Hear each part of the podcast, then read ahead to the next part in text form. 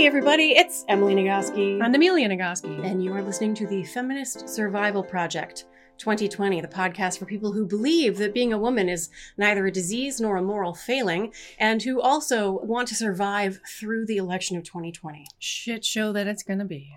One of the primary resources we have in the toolkit for survival that we're creating with this podcast is meaning and purpose. Which there's a lot of research so that demonstrates that meaning and purpose, So having a sense of meaning and purpose is definitely good for your mental health. and Uh, but the way they never really define meaning or purpose, they just ask people if they feel like they have meaning and purpose, and people are like, "Oh yeah, I definitely do," or "Nope, I definitely don't," and it's a it's a mess. So we had to come up with a definition. yes. um, distilled from the various pile of messes in the research. And what we came up with is that when you have meaning in your life, you feel like you are part of something larger than yourself.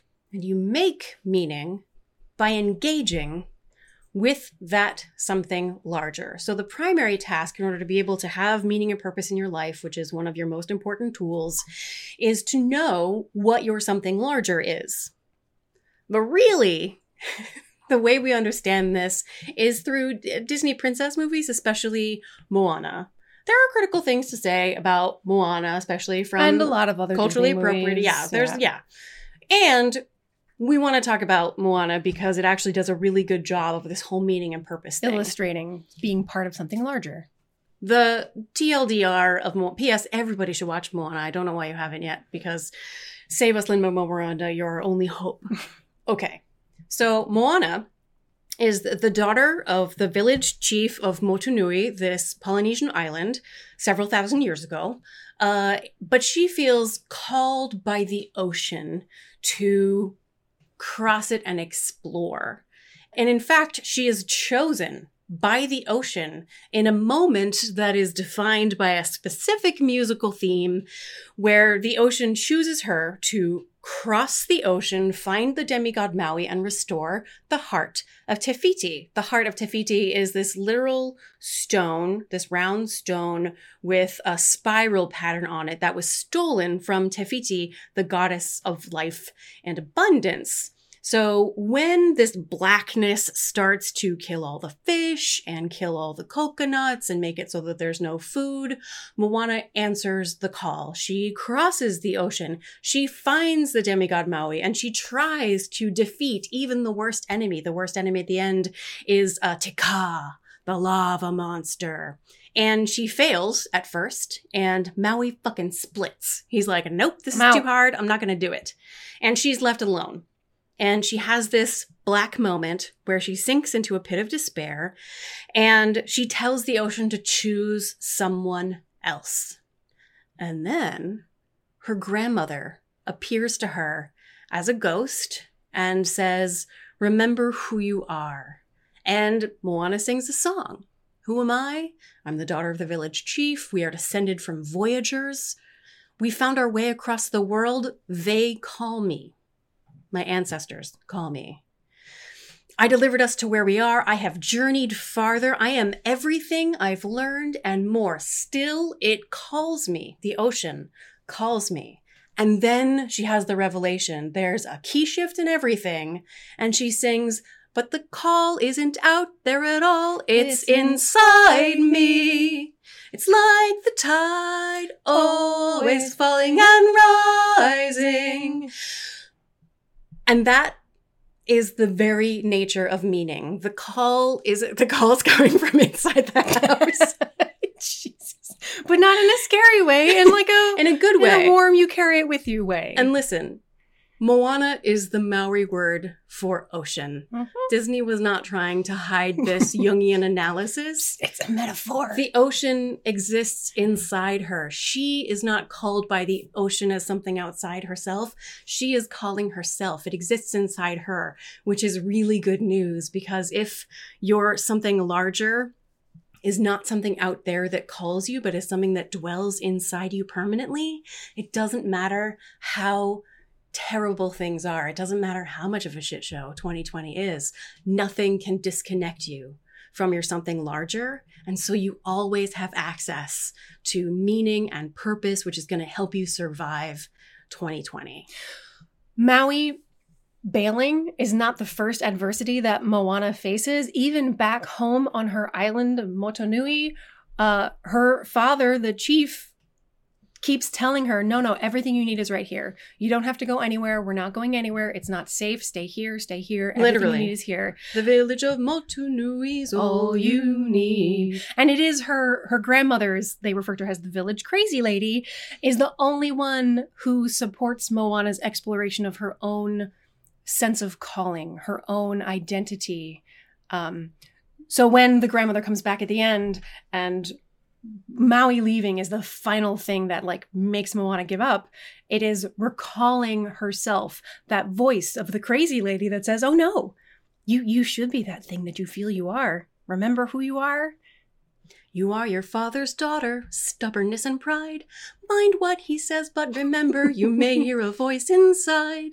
And when the voice starts to whisper to follow the farthest star, Moana, that voice inside is who you are. But it's the crazy lady who gives her this message. Yes. The village does not perceive this woman as being someone intelligent and wise and of value. Maui does not perceive her as being anyone who can do anything in particular. Why would the ocean choose a curly haired non princess who can't even sail?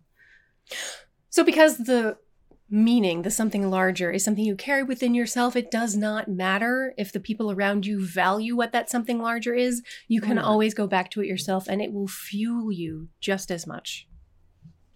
So, what's your something larger? And uh, if you don't know what your something larger is, how do you find out? What's your something larger, Amelia?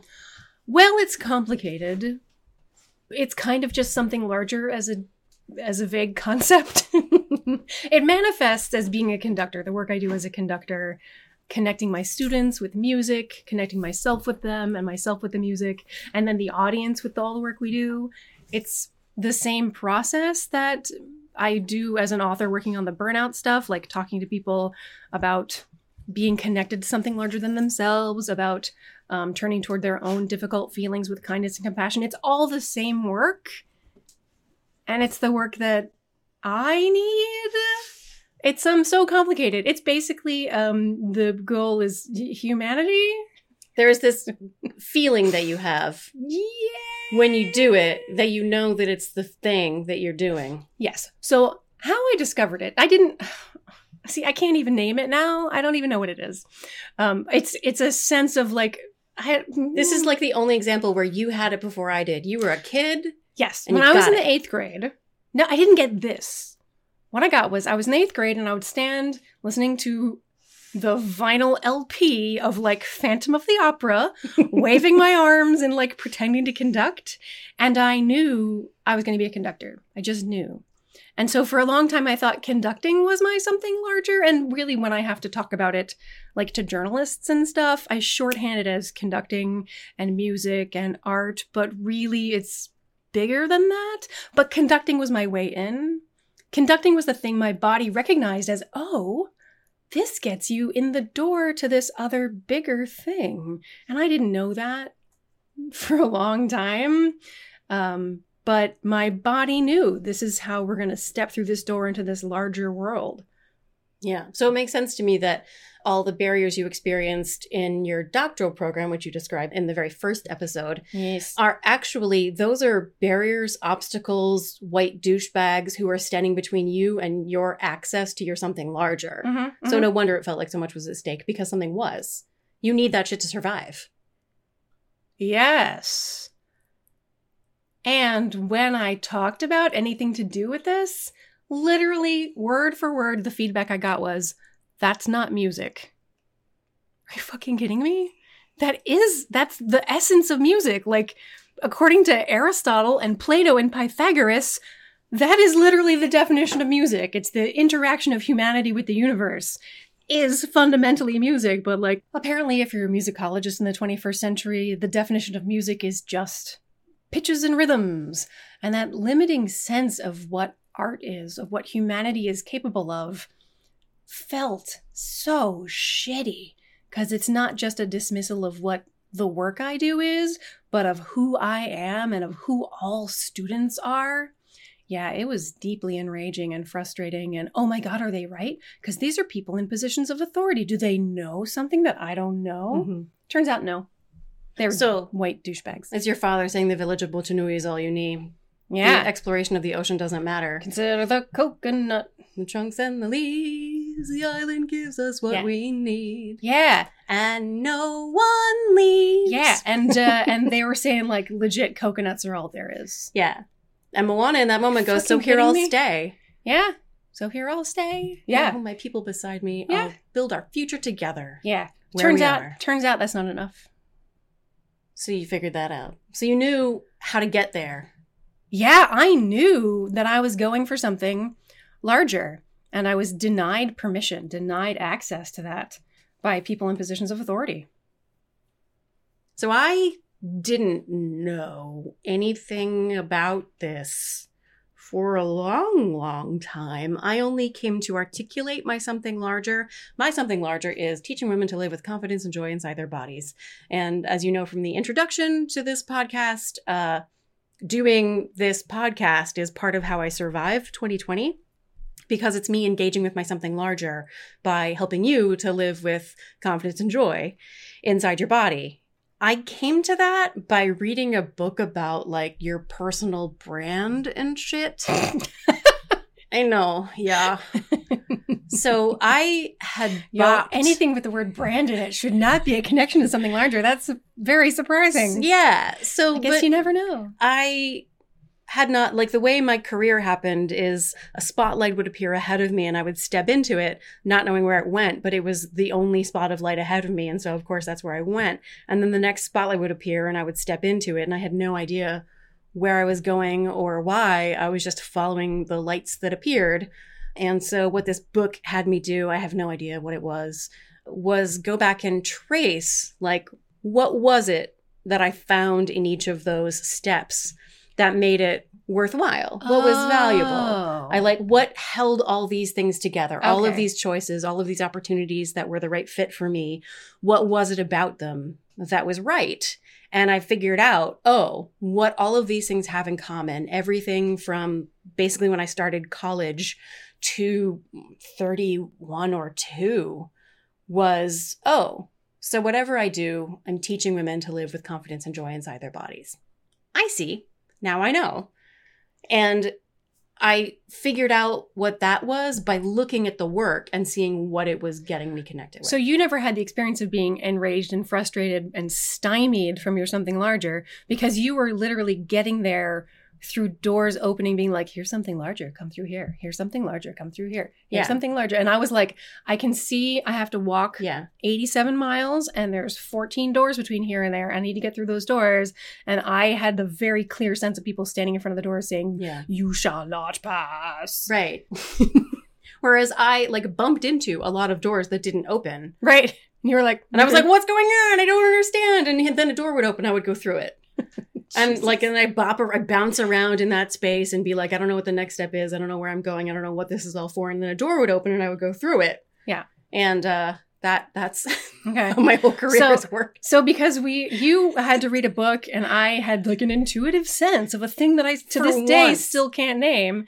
Um yeah, for once I'm the one with the intuitive sense, but it also made my life more frustrating because I Yeah. had a sense of what it was. Totally. Let's talk about how people can figure it out if they're not sure what their something larger is. Okay, this is another thing where there actually is research that exists, mostly from positive psychology, which we have critical things to say about, but some Yeah. of these are, are really valuable. they haven't defined their terms, but they do set out some very helpful, you know, activities. steps you can take. skills and strategies. Number one, the one I really like the most, feels a little dark when we say it out loud, but it is to write an obituary because one of the definitions Of yourself. yes, your own obituary. When you die, what do you hope will be said about you? One of the definitions of meaning is the sense that your life has a final, ultimate purpose, that you were here for some reason. You were here to do something.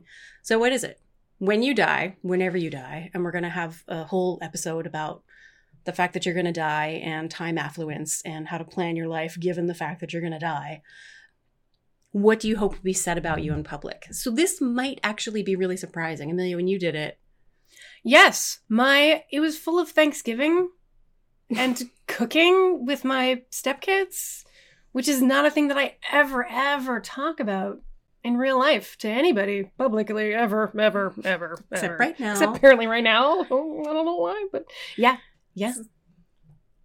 But it is. I do feel like that's part of the other larger something larger. The interaction with. I, Yeah. feel, I feel like it's I mean, all you part of the raised same those thing. kids from when they were Well, really, you were part of the I, family. I was I was definitely part of it, and I, you know, Yeah. Um, and mine, I don't have stepkids. And at the time that I was doing my personal brand strategy work, I, I wasn't even married. I didn't even have a dog yet. if I had gone through a personal brand strategy, like the kids would never have been part of my personal brand strategy. And yet, when I did the obituary exercise, Your kids are what showed up. Yeah. Yeah.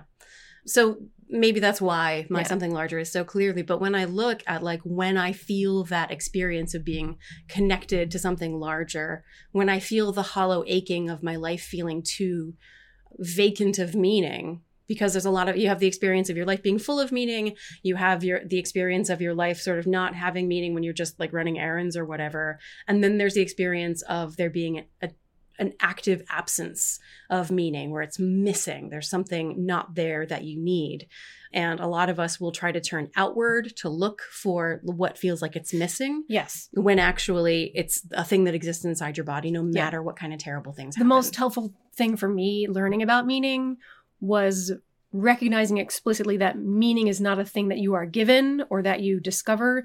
Meaning is an action that you take, the participation and engagement with something larger than yourself. I have very rarely felt like I didn't have meaning or purpose in my life, but I have sometimes thought that life seems arbitrary and stupid. And I would think of that as an absence of meaning, but no, it's just because, yes, sometimes there are arbitrary, stupid things. yeah in life. sometimes life is arbitrary and stupid Yeah, but that doesn't mean that you don't have a sense of meaning and purpose as long as you're still participating and engaging with your something larger. So, uh, strategy number one for finding out what your something larger is, if you don't already know, or if you can't identify what things you do to engage with your something larger, is to write an obituary or a life summary, if that feels better. Like when you come to die, if you were going to write a summary of what your life was like and what mattered about you. You want to tell people, here's what mattered to me. Yeah. Be aware that a lot of people feel like there's something larger is not good enough. Yeah. That the village of Motunui is all you need, and they feel like that should have been it.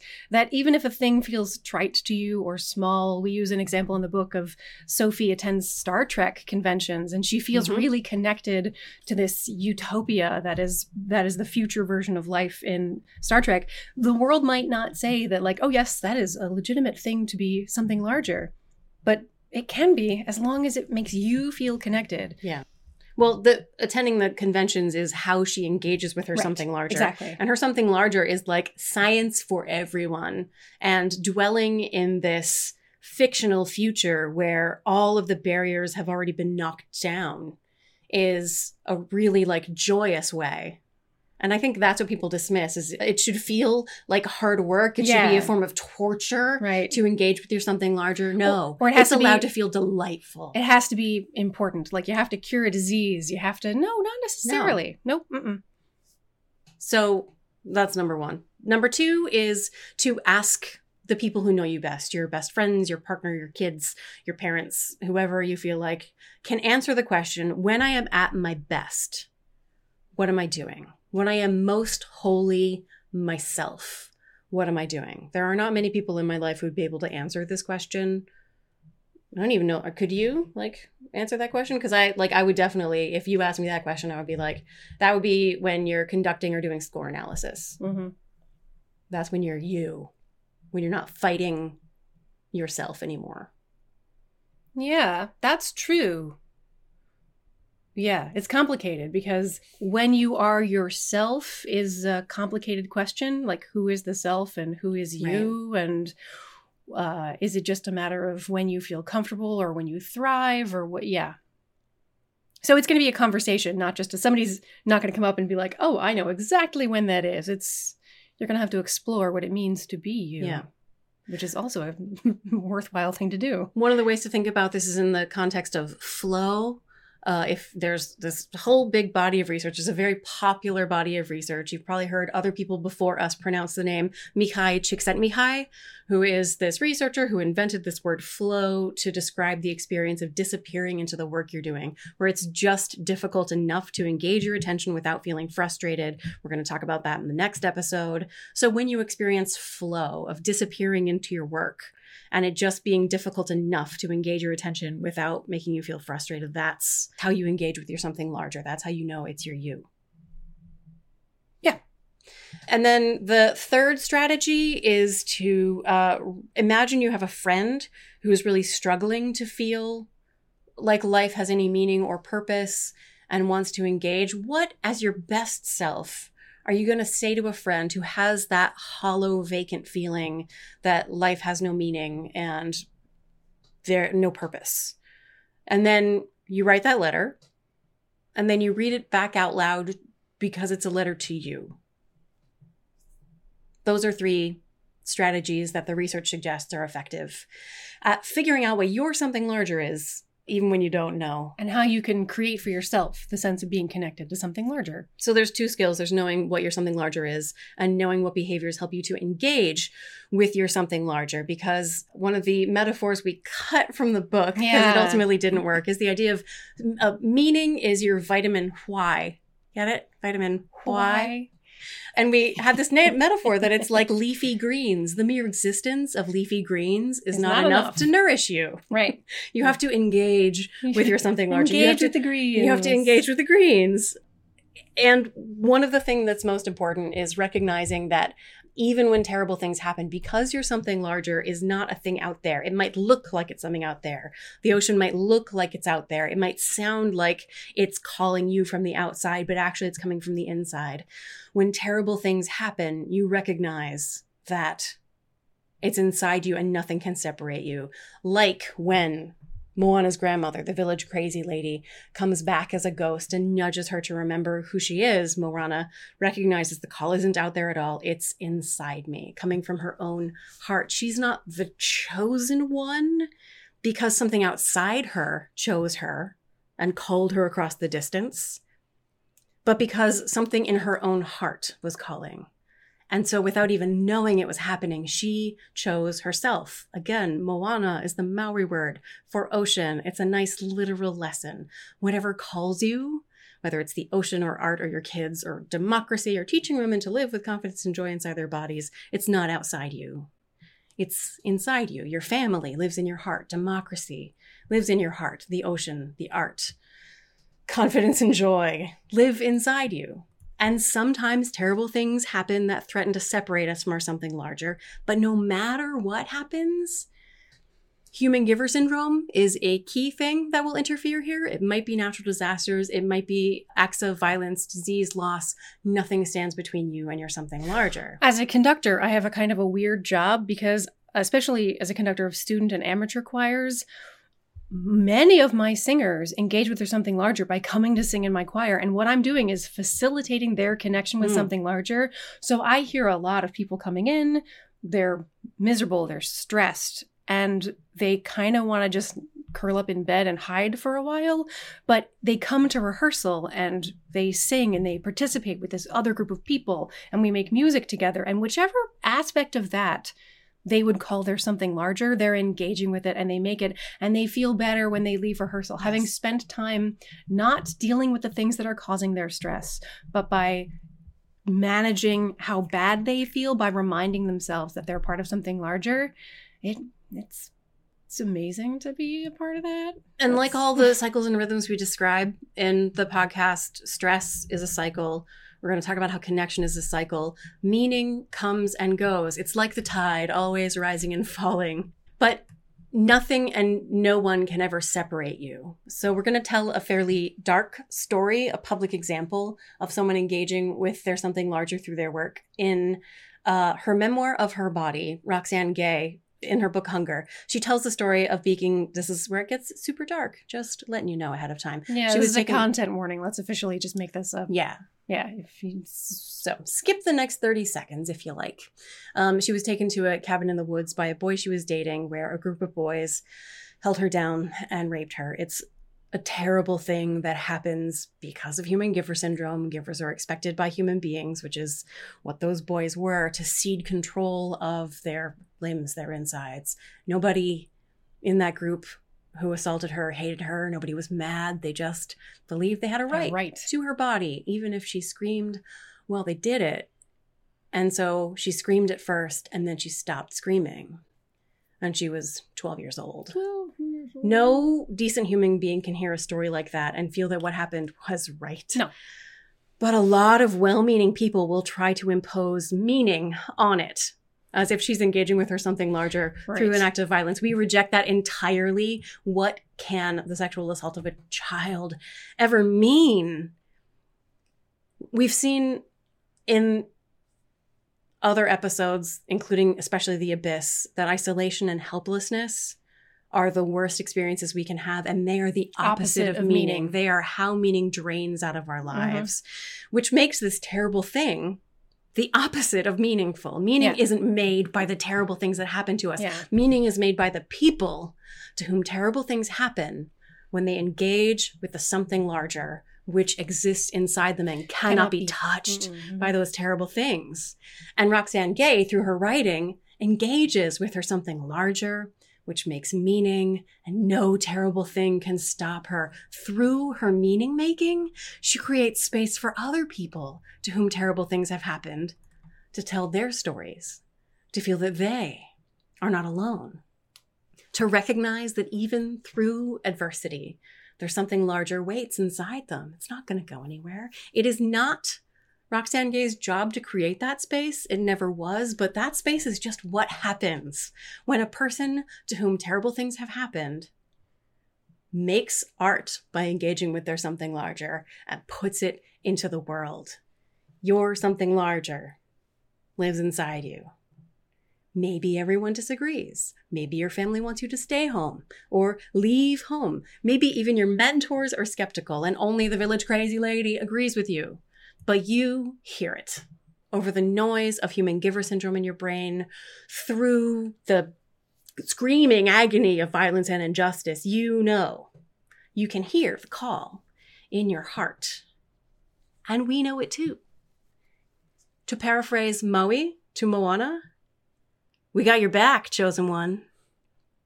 Go save the world. And that is this episode of the Feminist Survival Project 2020. If any part of this was written, it was written by us, Emily Nagoski. And Amelia Nagoski. To the extent that it was produced, it was produced by my marital euphemism. Amelia did the music. And we do have a meaning song that I wrote back when there was a metaphor about vitamin Y and the leafy greens.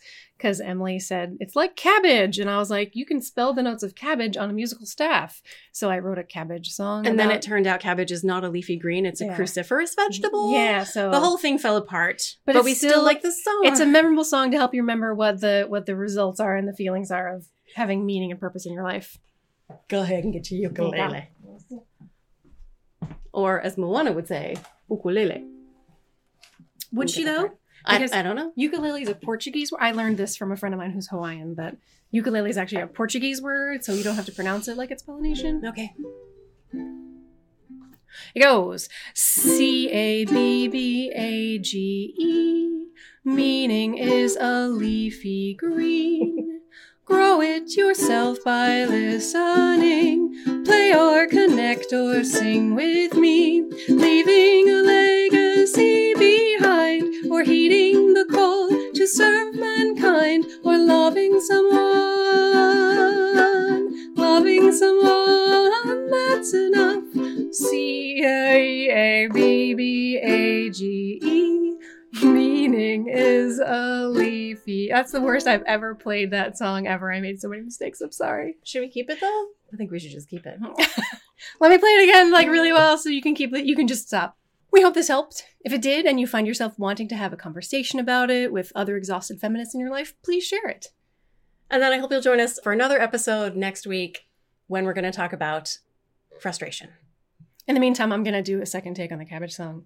C A B B A G E, meaning is a leafy. Have you made any mistakes yet? No. Keep going. Grow it yourself by listening. Play or connect or sing with me, leaving a legacy behind. Or heeding the call to serve mankind. We're loving someone, loving someone. That's enough. C A B B A G E. Meaning is a leafy green. I tried. That's what matters.